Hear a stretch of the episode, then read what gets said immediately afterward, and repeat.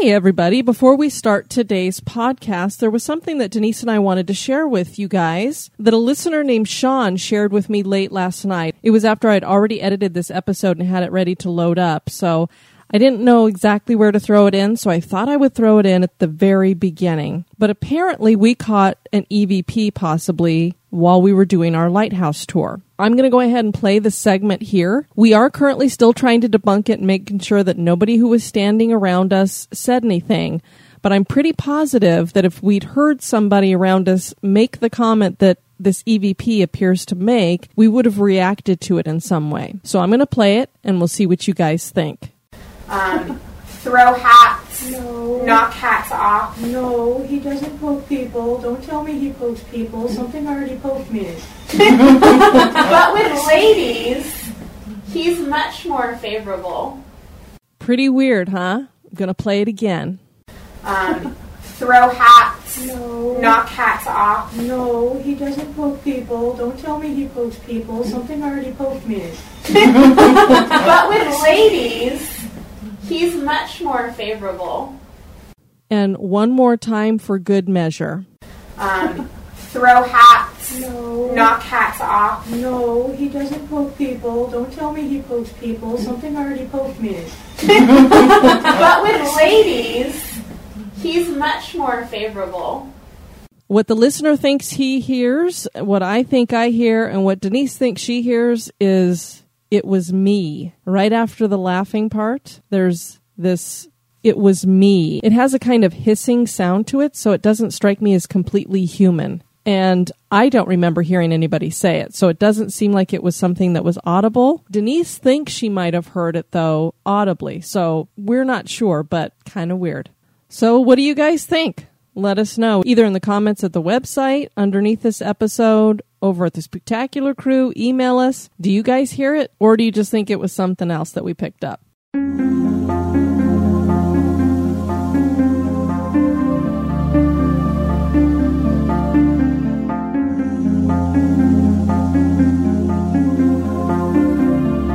History tells the story of the world and of our lives. Sometimes that history goes bump in the night.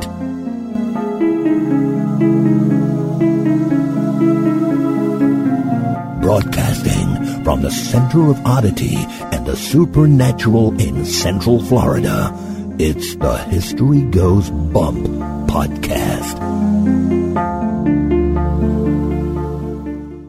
Hello, you spectacular people. Welcome to this 77th episode of the History Goes Bump podcast. Ghost Tours for the Theater of the Mind. I am your host, Diane. And this is Denise. And as people might be able to tell, Denise is a bit under the weather for this show. So you've got the husky cold voice going on. As Diane likes to call it, the sexy voice. and little side note there, when we had our foster son, the one time he had a cold, and he was like, Hey, mom died. Do I sound sexy? and I laughed hysterically. Well, this evening we don't have a very sexy story. No, we don't. We are going to be talking about Chakita Castle and one of its most famous residents. Elizabeth Bathory. A lot of people know her as the Blood Countess. But was she really? We'll find out as you join us with the history and hauntings of this location and Madame Bathory. Before we get into that, we'd like you to check out our website at historygoesbump.com. And Denise, if anybody wants to get a hold of us, where can they do that? At historygoesbump at gmail.com. We have some more people to welcome into the spectacular crew. Mary has joined us. Hello, Mary. Jameson, Hey, Jameson. Gina, Hello, Gina. John, Hello, John. and Jeanette. And Jeanette. Hello. Thank you to all of you for joining us. And Denise, we got some more reviews over at iTunes. Okay. We have a couple of five star reviews, and then I guess since we didn't have the full series of five star, four star, three star, two star, one stars, a couple of people decided to help us fill those in. So we actually got a one star review and a two star review. The one star review, no comment dropped. I've been waiting and it hasn't happened. So apparently they didn't have the stones to tell us why they gave us a one star review. Two star review, disappointed. Crombie 3. After reading all the great reviews, I expected something better. Sound quality is terrible. Well, thank you, Crombie 3. We always appreciate the opinions, whatever they might be. Well, thank you for your opinion, Crombie. Uh, Sherry Schweitzer, or is it Switzer? Favorite podcast, five stars. This is my first ever podcast review. I learned about History Goes Bump from Patrick Keller's Big Seance podcast. I binged on all the back episodes, and this quickly became my favorite podcast. The stories are well researched, well written, and I love learning new info about the history of a place as well as the story of the haunt. I love the great chemistry between the hosts, and I look forward to each new episode with Denise and Diane sipping my coffee on my morning or middle of the night commute to work. And the sound quality is very good, even on the road trips, which is important for me in a podcast. Keep up the awesome work, ladies. Thank you so much, Sherry. JC 1993. This is a great podcast, five star. I found this podcast while looking to satisfy some curiosity about the Winchester House, which did make an appearance in our mysterious podcast, and have been hooked ever since. Diane and Denise are delightful hosts, and their enthusiasm is evident from the first moments. I look forward to this on my half hour drive to work. Puts me in a great mood to start the day. Keep them coming. And thank you for that review. I just want to do a side note on that is when I did the tour of the Haunted Mansion, or if you ever get to go to the Haunted Mansion at Walt Disney World, the staircase room was inspired by the Winchester House. So just some fun Disney trivia. Denise, Transylvania and that surrounding area is a great place to go when we're looking at Halloween, which is why we have picked this location. Again, we got struck down a little bit when it comes to the hauntings. Not a whole lot of haunting activity going on there, but the legend that surrounds Elizabeth Bathory is well worth being part of History Goes Bump. I believe it is. So let's find out more about it. Okay, and before we get started, I just want to put out a thank you to Rachel Hoare for your research assistance on this show. Indeed. Thank you very much.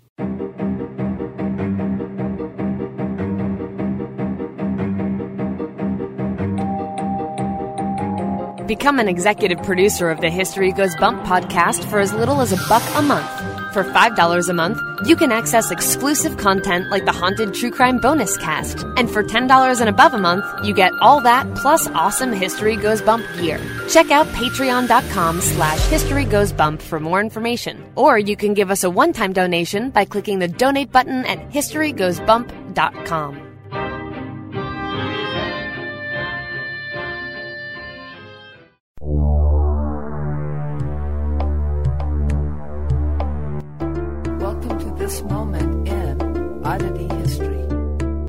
War sometimes brings us some of the strangest stories in history. The year was 1795, and it was a very cold January in Den Helder, which was part of the United Provinces. Today we call the United Provinces the Netherlands. The French Revolutionary Army was making advances into this area, and a group of French hussars, which is the term used for light cavalry, were ordered to capture Den Helder. Johann Willem de Winter led his men with plans to keep the Dutch ships from running to their ally, Britain. When the cavalry arrived, they found a very bizarre scene that was quite fortuitous. Ice had solidified around the Dutch fleet and the ships were stuck.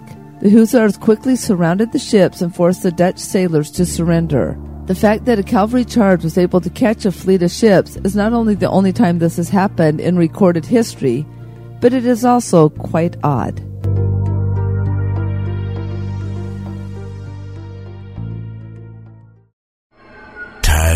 The lights. The party's just getting started. This day in history.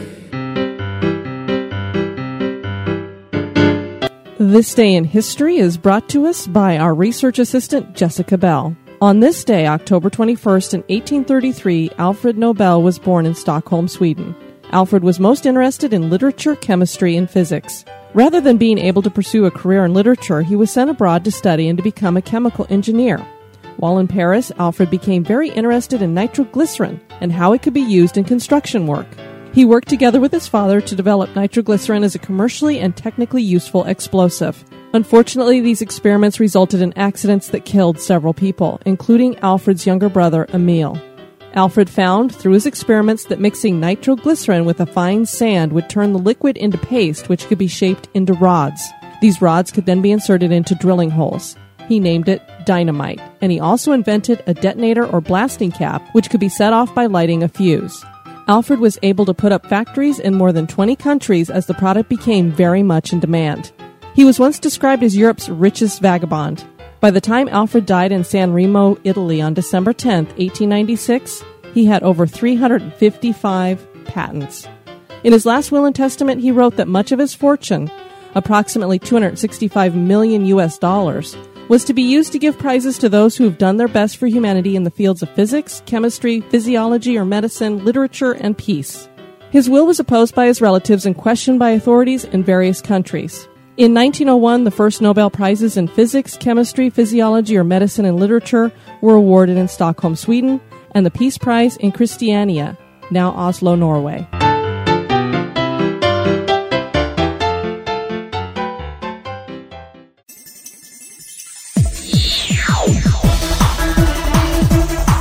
You're listening to History Goes Bump.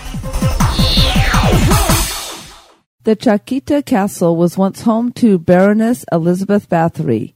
She came from a family known for their cruelty to the peasantry, and she possibly witnessed incredible violence from the time she was a child.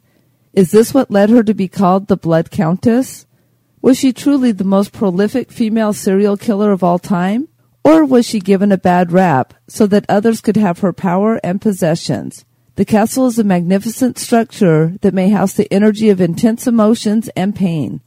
Has the energy led the structure to become haunted? Does Madame Bathory still walk its halls? Come with us as we look at the history and the hauntings of Chiquita Castle and Madame Bathory. Chiquita Castle originally belonged to Peter and Pongrak from the Hunt Poznań family. The castle was built in the 13th century and is located in the Little Carpathians, where it is isolated amongst the hills and its surrounding village is isolated as well. It was built to defend the western end of Hungary. The castle was built on limestone rock and made defensible by the sheer drop on three sides. What type of rock? Limestone. surprise, surprise. The castle itself was made from stone and mortar, two building materials that do not stand the test of time, and the castle has eroded. After it was abandoned, it quickly began to fall into ruin. The top floor was stuccoed on the interior and covered in frescoes. A few of those last today. There were four levels with a dungeon in the bottom level. The castle had a connected manor house, and though not ornate, it was decorated with fine tapestries, and the food was served on plates of silver and gold. And Denise, this afternoon I watched a video of an urban explorer, and although the castle is in ruins, you can imagine that at one time it was really a magnificent building. And you know, it had this tower, which is going to show up later on in this story. And it really did have a great defensive position because when you watch some of the old movies about old war and how they would climb the castles and everything, there was no way to do it with this one just because there were these sheer drops on the three sides. So they really only had to defend one side of the castle. Which definitely would make it much easier from a defense standpoint. Of course, unfortunately, at this time, it is in ruins. I don't think there's anything they can do to restore it. It is probably half the structure it used to be, if even. So it's it's pretty damaged, and there's a lot of areas that are blocked off that you're not supposed to go past the chain.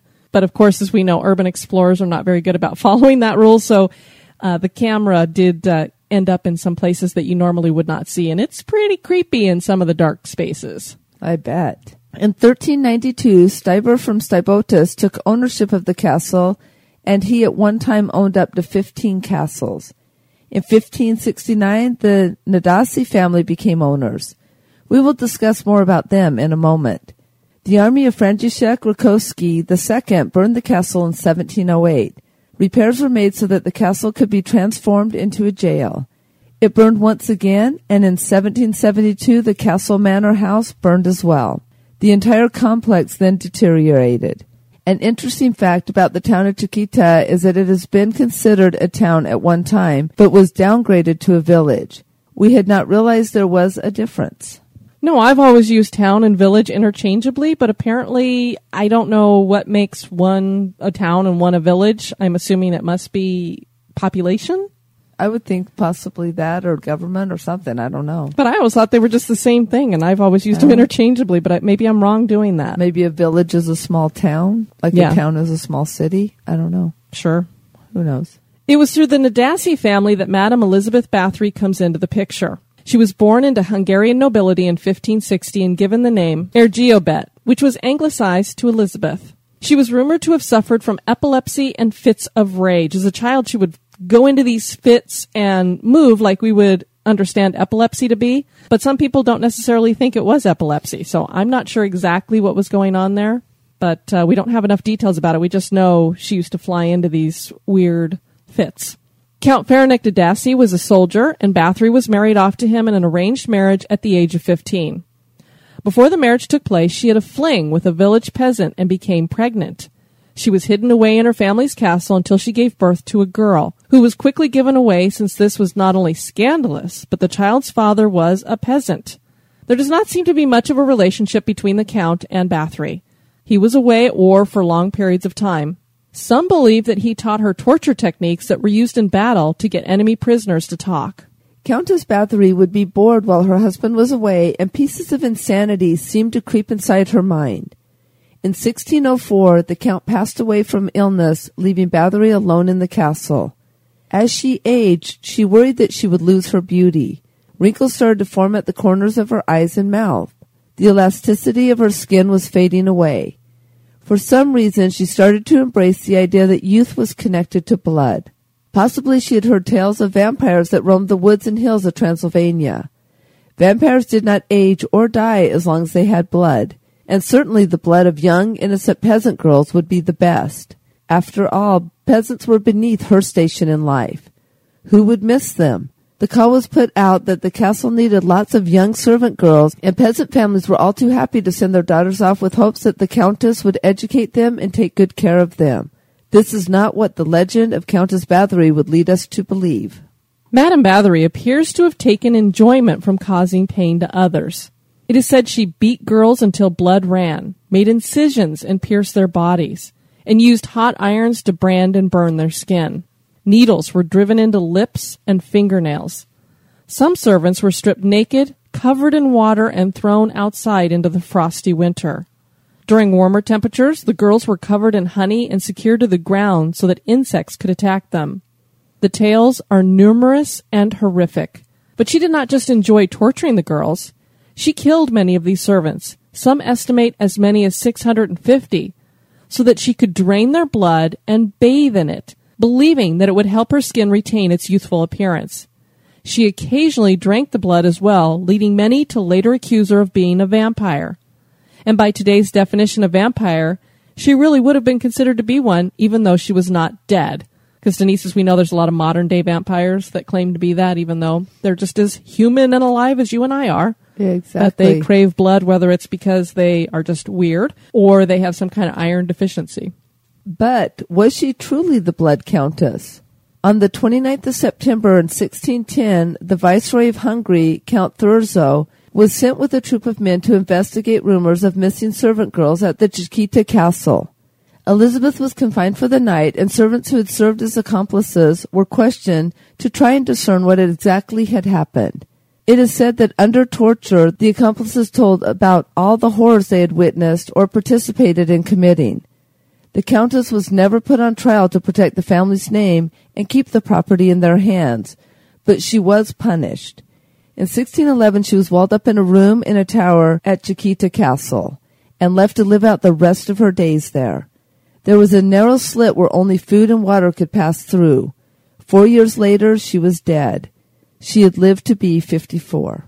One day they went and just saw her laying face down on the floor. Nobody is quite sure what ended up killing her. There's no record of why she died. Another interesting fact is that out there there's a lot of misinformation about whether she was put on trial. She never was put on trial. They don't have any transcripts from a trial. All they have is what these accomplices apparently said. Again, under torture. So if you have people who you want to get the truth from and you're torturing them, how reliable is that?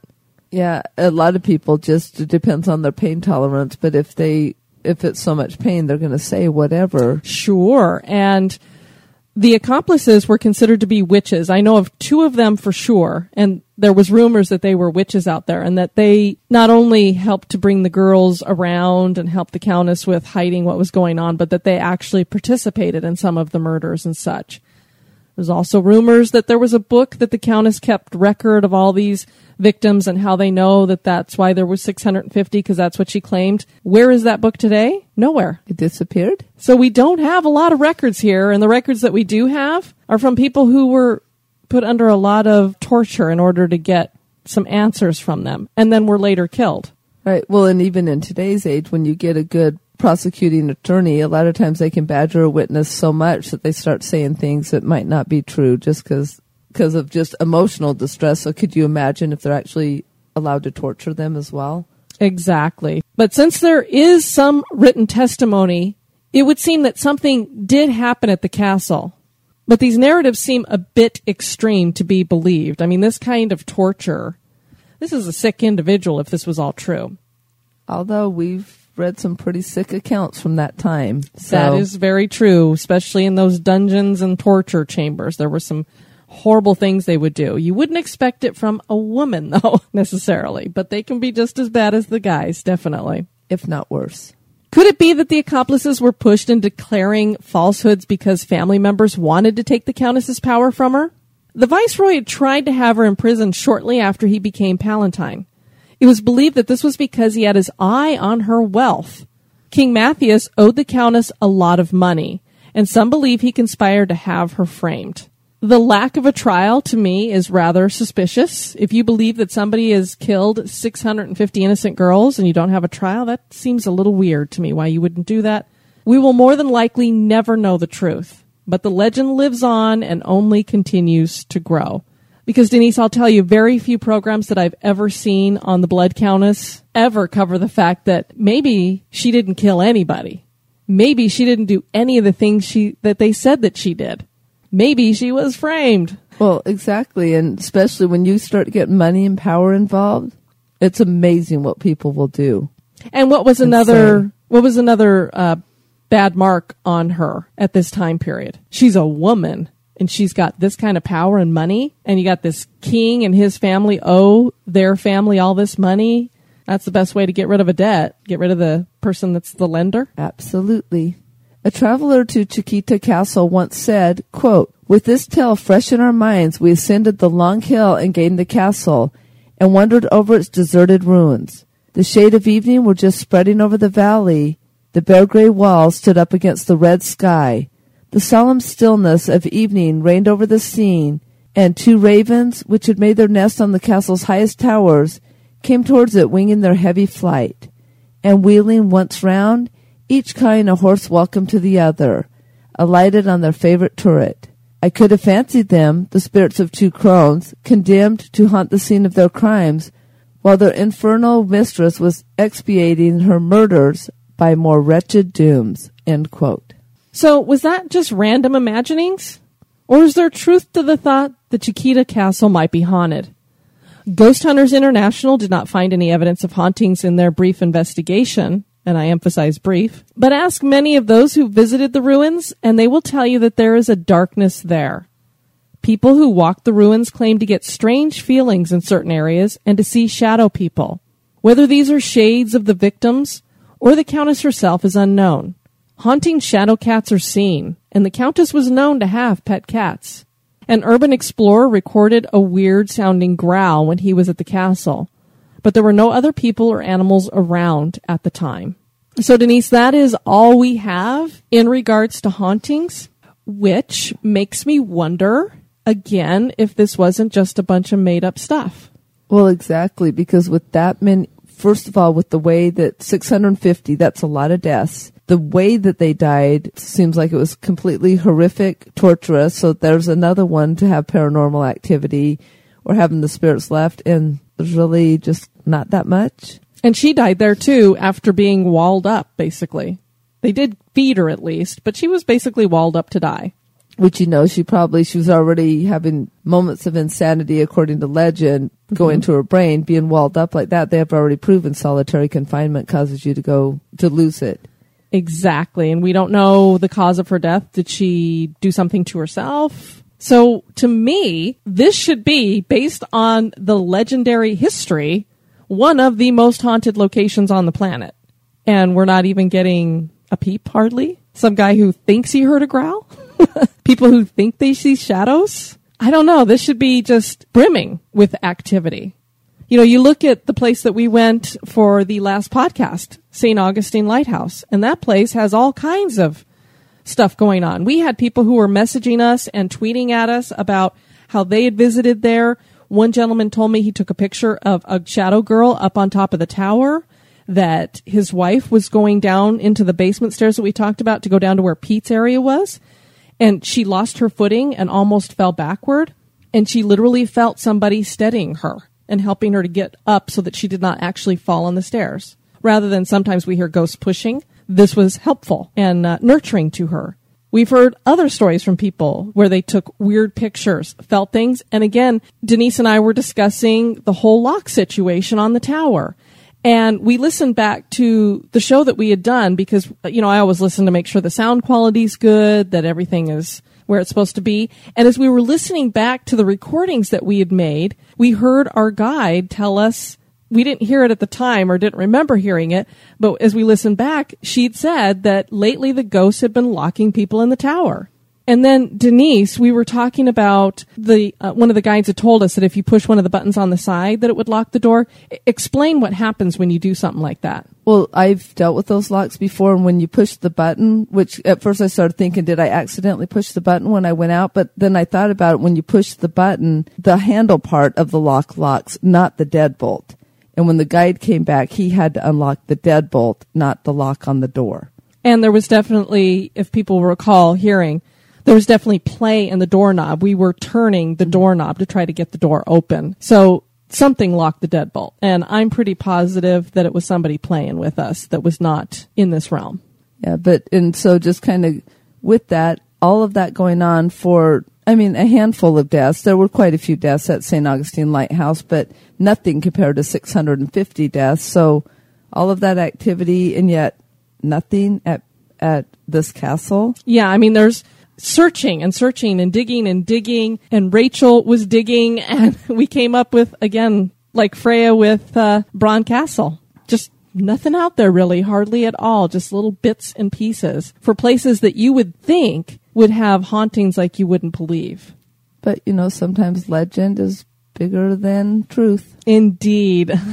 Definitely. Legend is larger than life most of the time. And so this one I think has grown beyond its realms. It's, it's fun and intriguing to think of a blood countess bathing in the blood of these young girls who she's strung up and makes for a great horror movie, although I'm not really into the gore thing. But I think a lot of it is just really baloney. Well, who knows? But we'll leave it to the listeners. So, was Elizabeth Bathory the most prolific serial killer in history? Or was she betrayed and lied about? Does her restless spirit still walk on this side of the veil?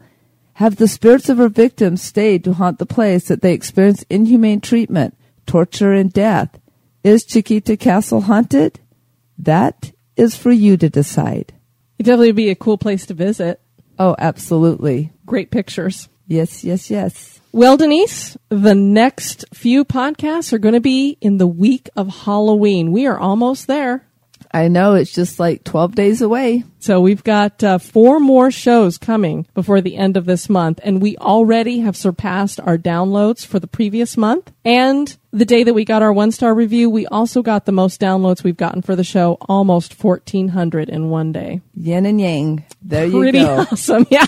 It's hard to feel bad about a one star review when you're getting downloads like that. So we want to thank all of you for listening to the show and supporting us, particularly those of you who are our executive producers. And we want to thank you for listening to this specific episode. I have been your host, Diane. And this has been Denise. You take care now. Bye bye. Executive producers of this episode have been Levi Drescher, Rachel Cooper, Dan Foytick, Janice Carlson, Patty Henry, Stephen Pappas, Jade Lewis, Heather Williams, Dave and Ann Student, Amy Connor, Tanya Turner, Nicole Johnson, April Rogers Crick. and Leanna Sapien. Thank you. Societies rise and societies fall. When the time comes, one society steps forward to build a better future. The Wicked Library, Kettle Whistle Radio, Ninth Story Podcast, Prog Watch, Red Horse Radio, The Lift, History Goes Bump.